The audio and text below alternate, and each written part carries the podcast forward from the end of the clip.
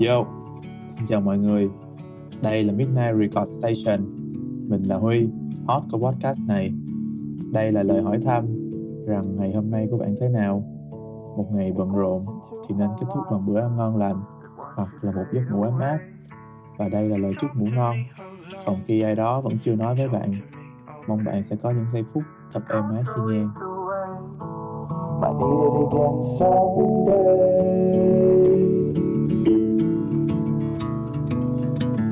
Heart attacks in broken waves, different cities, different phase. I'm left here on my own, and I still feel alone. Different faces, still the same. Hold my hand to ease the pain, and watch it start again. Start again. Yo, chào mọi người. Mình là Huy.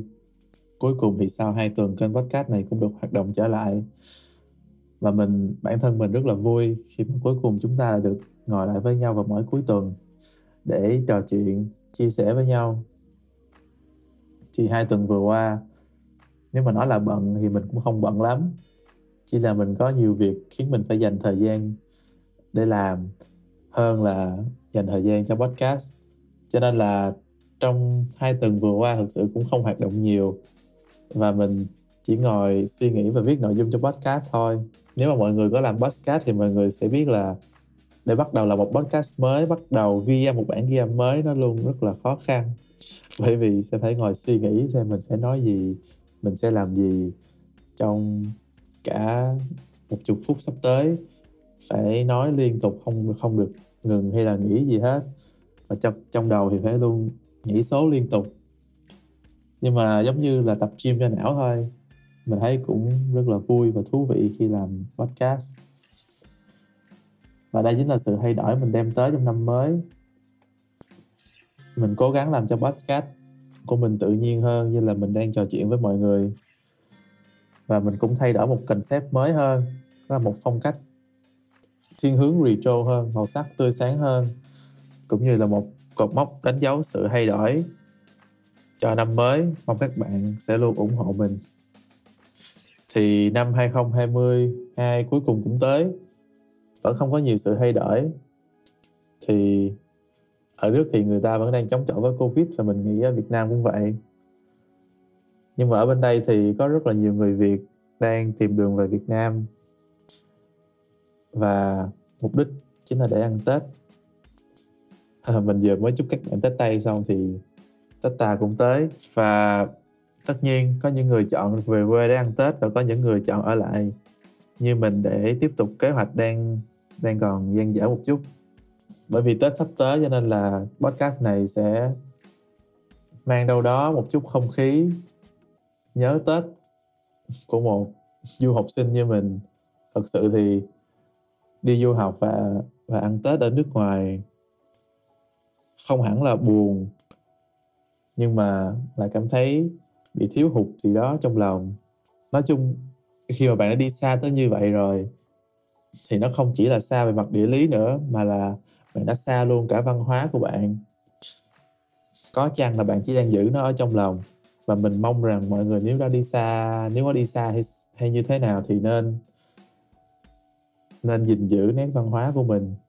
Và mình vẫn đang cố gắng mỗi ngày để gìn giữ nét văn hóa của mình. Bây giờ đi ra đường thì không còn thấy không khí Tết nữa. Mình cũng hỏi vài người châu Á là họ có ăn Tết không, nhưng mà đa số là họ không ăn. Trừ người Trung Quốc hoặc là người Việt Nam. Thì mình nhớ mọi năm vẫn hay bận bịu phụ ba mẹ lau bàn ghế, lau bộ đồ gỗ của ba. Xong rồi đợi đến đêm giao thừa thì sẽ xé lịch cũ đi. Xong rồi nhìn ba cúng kiến gì đó, cúng kiến ông bà. Mình nhớ là ba mình thường sẽ đốt 12 cây nến thì phải. Xong rồi sau khi nhang tàn thì đem giấy vàng, giấy bạc ra đốt. Nói chung thì không khí Tết bây giờ cũng không còn mạnh mẽ như xưa nữa, nhưng mà vẫn làm mình thấy nhớ. Nói như tập làm văn là thấy nao nao trong lòng. Một chút ủy mị của một tâm hồn xa quê đang rất là nhớ về Tết. Nên là nếu các bạn vẫn còn đang có cơ hội thì mình nghĩ các bạn nên tận hưởng nó và giữ gìn sức khỏe, tận hưởng Tết thật là vui. Bởi vì cả năm bận rộn thì chỉ đợi có một dịp Tết được ngồi lại với nhau thôi thì ai mà chả mong. Nhưng mà năm mới tới thì mình cũng có nhiều cơ hội hơn, những công việc mới, những cơ hội mới, và mình không hối tiếc cho dù là tới tận cuối năm mới làm như là podcast này. Nhưng mà lúc làm rồi thì mình mới thấy cơ hội đến và wow, mình mừng vì mình đã làm. Podcast đầu tiên, bây giờ ngồi nhớ lại thì mình chỉ hoàn thành trong một ngày thôi. Tuy chất lượng nó kém nhưng cũng là động lực rất lớn để mình làm những số tiếp theo. Và như mọi khi, mình thu cái podcast này vào một đêm rất là vắng ở châu Âu. Châu Âu thì lúc nào nó cũng vắng hết. Thì mình thu podcast vào bây giờ là nửa đêm rồi. Chỉ có mình với ly nước ép trái cây. Mình thì không uống cà phê nhiều. Thì trò chuyện thì mình đủ rồi. Hôm nay chúng ta quay về vấn đề chính thôi. Và mình nói về peer pressure. Không biết mình phát âm đúng không? Nhưng đại khái nó là áp lực đồng trang lứa. Mình thì mình chưa bao giờ hãnh diện về phát âm của mình hết. Nên mình thích nói tiếng Việt hơn. Hoặc là tiếng Đức. Nhưng mà tiếng Đức thì mình cũng không giỏi đâu. Nên mình vẫn thích nói tiếng Việt. Thì lần đầu mình nghe qua thuật ngữ này là từ một người bạn. Trong lúc đang tâm sự về mấy chuyện học hành nghề nghiệp. Lúc đó mình không hiểu, thật sự là không có ý tưởng hay suy nghĩ gì về từ này hết. Wow, mình nghĩ là người ta chỉ thấy hoặc chỉ tìm những điều mình quan tâm và những điều liên quan tới mình thôi. Cho nên là khi bạn đó bảo rằng bạn đó đang bị peer pressure và bắt đầu giải thích về nó thì mình vẫn không hiểu. Bởi vì mình không có rơi vào hoàn cảnh của bạn đó và mình cũng không thật sự là quan tâm hay là muốn tìm hiểu gì về áp lực đồng trang lứa. Và bởi vì mình vẫn không hiểu, sau khi bạn đó giải thích rất là dài, cho nên là cuộc trò chuyện nó cũng kết thúc hơi gượng gạo. Cho đến ngày hôm nay, trong lúc mình làm nội dung cho podcast thì đang loay hoay không biết làm gì hết, thì bạn hỗ trợ làm podcast của mình nói là tại sao lại không làm về áp lực đồng trang lứa, tại vì nó đang trend. Mình thì thường không thích làm những thứ theo trend, nhưng mà cũng gọi là bí content quá rồi, cho nên là mình bắt tay vào làm luôn. Dù là không nghĩ ra được gì, cũng hơi là khó nuốt, nhưng mà khi bắt tay vào nghiêm túc làm về chủ đề này thì mình biết là dường như mọi người cũng đang cảm thấy khó khăn với nó. Thật sự thì nếu mà bạn cố gắng nghĩ về điều gì một cách nghiêm túc thì tự nhiên nó sẽ trở nên phức tạp. Cái nào cũng vậy. Một suy nghĩ thoáng qua thường ngày, nhưng nếu bạn nhặt nó lại, suy nghĩ thật nghiêm túc về nó thì nó sẽ trở nên rất là phức tạp. Và mình thì cũng không phải tiến sĩ hay là nhà tâm lý học hay là nhà giáo dục học gì hết, nên nguồn tài liệu kiến thức mình tiếp cận được chỉ là ở Google và mấy nền tảng chia sẻ thông tin hoặc là mấy bài nghiên cứu khảo sát. Nếu như các bạn muốn thì gọi là đọc báo cũng được. Wow, và một câu chuyện. Vâng, trở lại với câu chuyện của chúng ta. Một câu chuyện về một người đã trải qua nó thì sẽ thực tế hơn, như là rất nhiều người đã làm trong cái kênh podcast của họ, hoặc là khi họ mở đầu để nói chuyện một cái cuộc trò chuyện nào đó, họ thích nêu ví dụ. Wow, mình thì cũng có ví dụ, nhưng mà mình nghĩ là ai cũng đã đều ít nhất phải trải qua một lần rồi. Giống như đã bao giờ bạn cảm thấy bị thụt lùi lại phía sau, hay là câu chuyện so sánh bản thân mình với người khác. Tại sao cũng như người ta, mình cũng sống được 20 năm, 20 mấy năm, nhưng người ta lại làm được nhiều thứ hơn mình. Tại sao người ta đã có công ăn việc làm còn mình thì vẫn ăn không ngồi rồi? Tại sao đồng nghiệp mình giỏi như vậy mặc dù vẫn đang làm trong một công ty và cùng một vị trí? Và từ đó sinh ra một cảm giác vô hình nào đó đè lên bản thân mình. Lúc ban đầu thì người ta sẽ nghĩ rằng đó là động lực để mình phấn đấu để bằng được người ta. Nhưng mà khi mà bạn cố gắng rất nhiều và vẫn không đạt được thì đâm ra nó sẽ lại là áp lực. Hoặc đã bao giờ bạn để ý là trong một tập thể hoặc một lúc nào đó, khi mà bạn chơi chung với một nhóm rất là lâu đi, thì bản thân bạn sẽ bị một áp lực nào đó khiến bạn có những suy nghĩ, hoặc là bạn sẽ làm theo người ta. Giống như bạn là ngọn cỏ ở giữa đường vậy, gió lay chiều nào thì bạn ngã chiều đó. Người ta hút thuốc thì mình cũng hút thuốc, người ta uống bia thì mình cũng uống bia.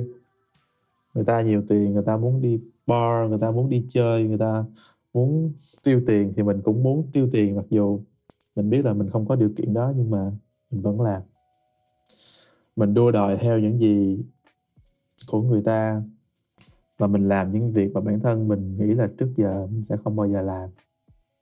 Và nếu bản thân bạn đã từng một lần trải qua thì chúc mừng bạn đã bị peer pressure. Và một phần nào đó hiểu được nó, chỉ là có thể lúc đó bạn không biết gọi tên nó thôi. Và bây giờ thì mình đã nói tên của loại áp lực này cho bạn rồi. Thì có hai hình dạng của áp lực đồng trang lứa. Ở đây mình phải dùng từ tiếng Anh, bởi vì nếu mà các bạn phân chia rạch ròi ra thì đây là hai dạng rất là khác biệt. Một cái thì mình nghĩ là áp lực đồng trang lứa, hoặc một cái gọi là áp lực trong một nhóm. Peer pressure thì người ta là chỉ chung thôi, nhưng mà dịch ra tiếng Việt thì mình nghĩ nên dịch ra cả hai nghĩa như vậy thì dễ hiểu hơn. Và lần này thì mình chỉ nói về áp lực đồng trang lứa thôi, vì mình nghĩ nó quen thuộc hơn với mọi người. Nói cả hai thì nó lại ôm đờm quá, nhưng mà nói gì thì cũng phải phù hợp với phong cách thoải mái thư giãn của podcast mình, cho nên là chúng ta sẽ nói một cách rất là nhẹ nhàng. Và mọi người đang nghe, nếu mà mọi người có muốn ngủ thì mọi người cứ thoải mái mà ngủ, hoặc là nếu mọi người có ý kiến gì đó thì cứ nhắn vào IG của mình và mình sẽ trả lời mọi người. Mặc dù có hơi khái niệm hay là sách vở, nhưng mà trước tiên chúng ta nên nói về áp lực đồng trang lứa là gì đã. Giống như cho nó một cái tên, xong rồi mọi người và cả mình biết được nó tên là gì rồi, chúng ta sẽ dễ nói chuyện và bàn tán với nhau hơn. Áp lực đồng trang lứa là khi mình tự so sánh mình với những người cùng thuộc một nhóm chung hay gần gũi nhất là cùng tuổi. Xong rồi sau đó thì lại lo lắng và suy nghĩ rất là nhiều về những điều mà người ta đã làm được nhưng mình thì vẫn chưa. Thật sự thì khi đọc xong nhiều nguồn và cả đọc nghĩa của từ peer thì mình thấy không nhất thiết chỉ là độ tuổi mà ảnh hưởng đến nhau. Như mình đã nói thì đi làm trong một công ty, trong một môi trường toàn những người đi làm thì những áp lực này cũng sẽ xuất hiện thôi, và thường nhất là ở những người trẻ như mình và bạn. Vậy điều gì khiến giải áp lực này lại trở nên khó chịu và có thể đem đến nhiều khó khăn cho chúng ta trong cuộc sống này? Thì mình cũng có đi hỏi nhiều bạn bè, những ai đang hoặc đã từng phải chịu đựng nó.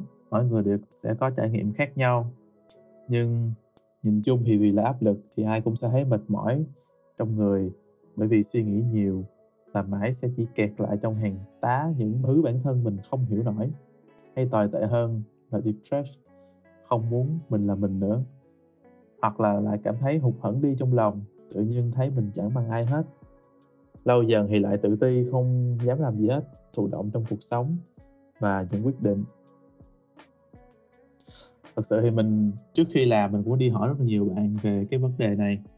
Bởi vì cá nhân mình thì chưa trải qua, cho nên nếu nói về nó thì thật sự có thể nó sẽ không chính xác về cái cảm xúc hoặc là cái cảm giác các bạn trải qua.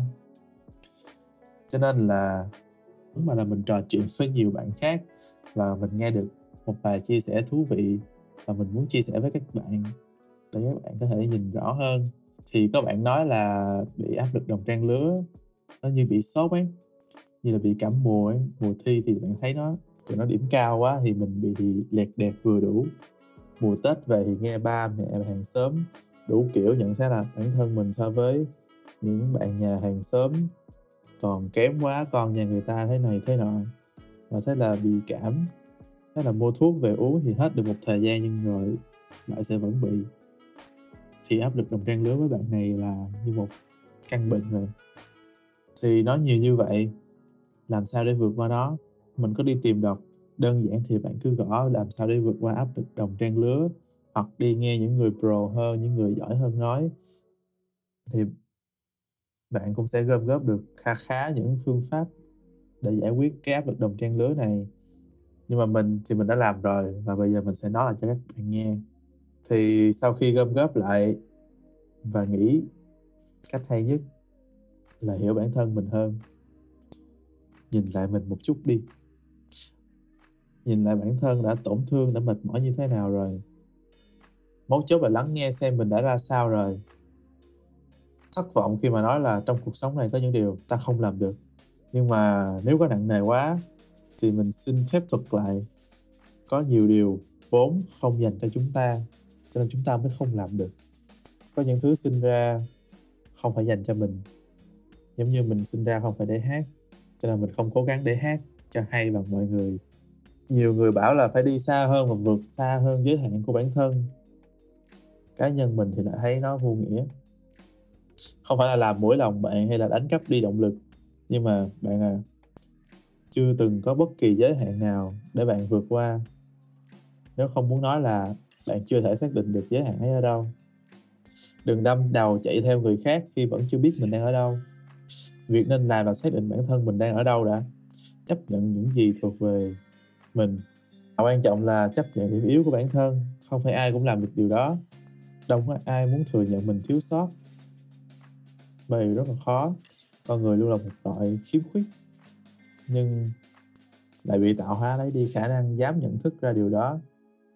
Bạn mãi nhìn theo người ta, mãi đuổi theo cái bóng của người ta, hoặc là mãi so sánh mình với người ta mà quên mất việc nhìn lại bản thân của mình. Quên mất là mình cũng đã tài giỏi như thế nào, mình có thể làm được những gì. Bạn đã quên mất mình tài năng như thế nào. Cho nên bây giờ việc đơn giản nhất chính là nhìn lại bản thân mình, xem mình đã làm được những gì. Và áp lực đồng trang lứa luôn xảy ra với những người trẻ như chúng ta, bởi vì chúng ta vẫn chưa biết con đường của mình sẽ đi đến đâu, cho nên là dễ bị lung lay. Cộng với việc xã hội này lại thích so sánh nữa, cho nên là như thêm dầu vào lửa vậy. Mọi chuyện cũng dần khó khăn với bọn mình. Ngày nào cũng bị nói, cũng bị so sánh. Người khác không làm thì tự mình làm, rồi rơi vào vòng luẩn quẩn xoay tròn mãi. Nhưng một câu động lực nói là đừng so sánh nữa thì cũng vô dụng, giống như bảo bạn ngừng khóc hay là phớt lờ nó cũng khó, tại vì nó cứ sờ sờ trước mặt. Nên là thử làm những điều mà trước giờ mình chưa bao giờ làm. Tìm hiểu bản thân mình, đi hỏi người thân bạn bè, hỏi ai cũng được mình là ai trong mắt họ, hoặc là làm những điều mà như mình đã nói bạn chưa bao giờ làm. Thử thách 100 ngày, học vẽ, học chơi nhạc cụ, hoặc là tìm kiếm một điều gì đó mới mẻ bản thân. Xoay đi quẩn lại vẫn chỉ là nên hiểu bản thân bạn hơn và đừng so sánh nữa. Bạn tuyệt vời như mọi người thôi. Hiểu rõ con đường bạn đang đi cũng là một cách tốt để giúp bạn vượt qua áp lực đồng trang lứa. Bởi vì người ta có rất là nhiều đường để đi. Có người đi đường này, người đi đường kia, và bạn cũng có con đường của chính mình. Như Lỗ Tấn đã nói là kỳ thực đời này làm gì có đường. Người ta đi mãi thì thành đường thôi. Vậy thì cứ đi mãi để tạo ra con đường của bạn thôi. Đừng nhìn con đường của người khác xong rồi so sánh. Con đường dù có dài hay ngắn, tới đến đích là được. Chỉ cần đến đích là được. Mình nghĩ là như vậy. Và mình cũng có đọc báo để tìm hiểu những cái ý hay, những cái nội dung hay về cái áp lực đồng trang lứa. Nhưng mà sau khi đọc thì có một bạn nói là áp lực đồng trang lứa là một dạng động lực, mà hai bạn nói so sánh là nợ tốt. Thì với mình không nghĩ đây là một dạng động lực. Không ai muốn bị bệnh chỉ để uống thuốc để hết bệnh, xong rồi một ngày nào đó sẽ lại bệnh nữa. Đúng là chúng ta cần áp lực để nghiêm túc làm việc, để nghiêm túc làm một điều gì đó mà chúng ta thật sự muốn. Nhưng mà chúng ta cũng không nên lạm dụng và coi áp lực là một dạng động lực. Bởi vì về lâu về dài, thực sự bạn sẽ mất đi động lực của chính bản thân mình, và bạn sẽ chỉ cố gắng đi tìm những thứ gọi là deadline, những thứ gọi là hối thúc bạn, và những sản phẩm bạn làm ra chỉ để gọi là chống chế lại với sự lười biếng của bản thân mà thôi. Cho nên với mình thì áp lực đồng trang lứa chúng ta nên vượt qua, nên hiểu rõ bản thân, nên tìm được con đường mình đi, chứ không phải là cố gắng nghĩ rằng nó là một dạng động lực, hoặc là cố gắng làm lơ nó. Đối mặt và vượt qua nó thôi. Mình nghĩ cách đó là một cái cách đơn giản nhất, không hẳn là đơn giản nhất, nhưng mà đó là cái cách giúp bạn có thể vượt qua đó một lần và mãi mãi. Và mình nghĩ là mình nói tới đây thôi, để cho mọi người ngủ, hoặc là để cho mọi người suy nghĩ về bản thân của mọi người, bản thân của chính mình, chứ không phải chỉ là nghe xong rồi bỏ ngoài tai. Và podcast lần này mình làm thì là hoàn toàn mới, mình hoàn toàn cố gắng mình freestyle, mình tự nói như là trò chuyện với mọi người, cho nên là sẽ có những lúc nó vấp hoặc là những lúc nó không hay thì mong rằng các bạn sẽ bỏ qua. Mình thì mình tất nhiên là mình sẽ cố gắng edit để cho nó trơn tru hơn, nghe nó êm tai hơn, nhưng mà vẫn sẽ không thể nào tránh khỏi những thiếu sót. Cho nên là mình mong rằng mọi người có thể bỏ qua cho mình, bởi vì đây là lần đầu tiên mình thay đổi, mình đi ra ngoài cái lối mòn của mình. Và podcast thì cũng đã dài rồi, vẫn như thường lệ, nếu bạn nghe để ngủ, chúc bạn sẽ ngủ thật ngon và mong bạn sẽ luôn khỏe mạnh để đón Tết sắp tới. Chúc bạn luôn mạnh khỏe và luôn hạnh phúc, vui vẻ bên cạnh gia đình của chính mình. Xin cảm ơn mọi người, chúc mọi người ngủ ngon.